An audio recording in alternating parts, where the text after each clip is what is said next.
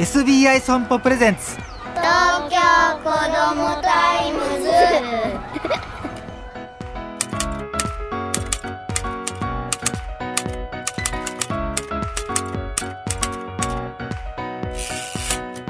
おはようさんさん。東京子どもタイムズ編集長の杉浦太陽です。今週の話題はこちら。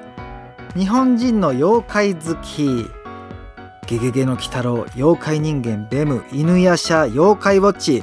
日本には妖怪を扱った漫画やアニメが多いですよね。僕の時代はやっぱ鬼太郎かな。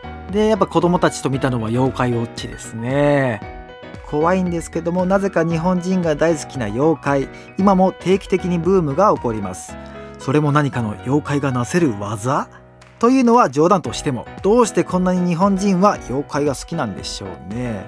まあ僕の考察によりますと海外でも近場で言えば西遊記とかあとヨーロッパではギリシャ神話アメリカではゾンビドラキュラなんかいろいろあるじゃないですか。でも日本人バージョンが妖怪なのかなと思っててなんかこう実際に存在しないんだけども怖いんだけどもなんか気になる存在みたいなこういう世界がやっぱ人間は好きなんでしょうね。実際にないものにこうイメージを膨らませるみたいなね。さあともあれ妖怪にはいろんな種類がいて楽しいですよね。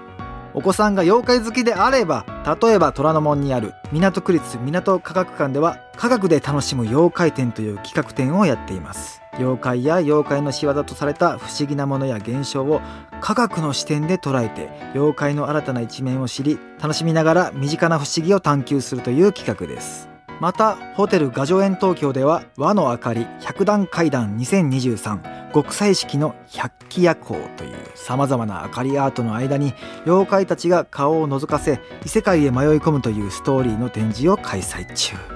お子さんが妖怪好きなら一緒に足を運んでみてはいかがですか？きっと冷房も効いていて心身ともに涼しくなるかも。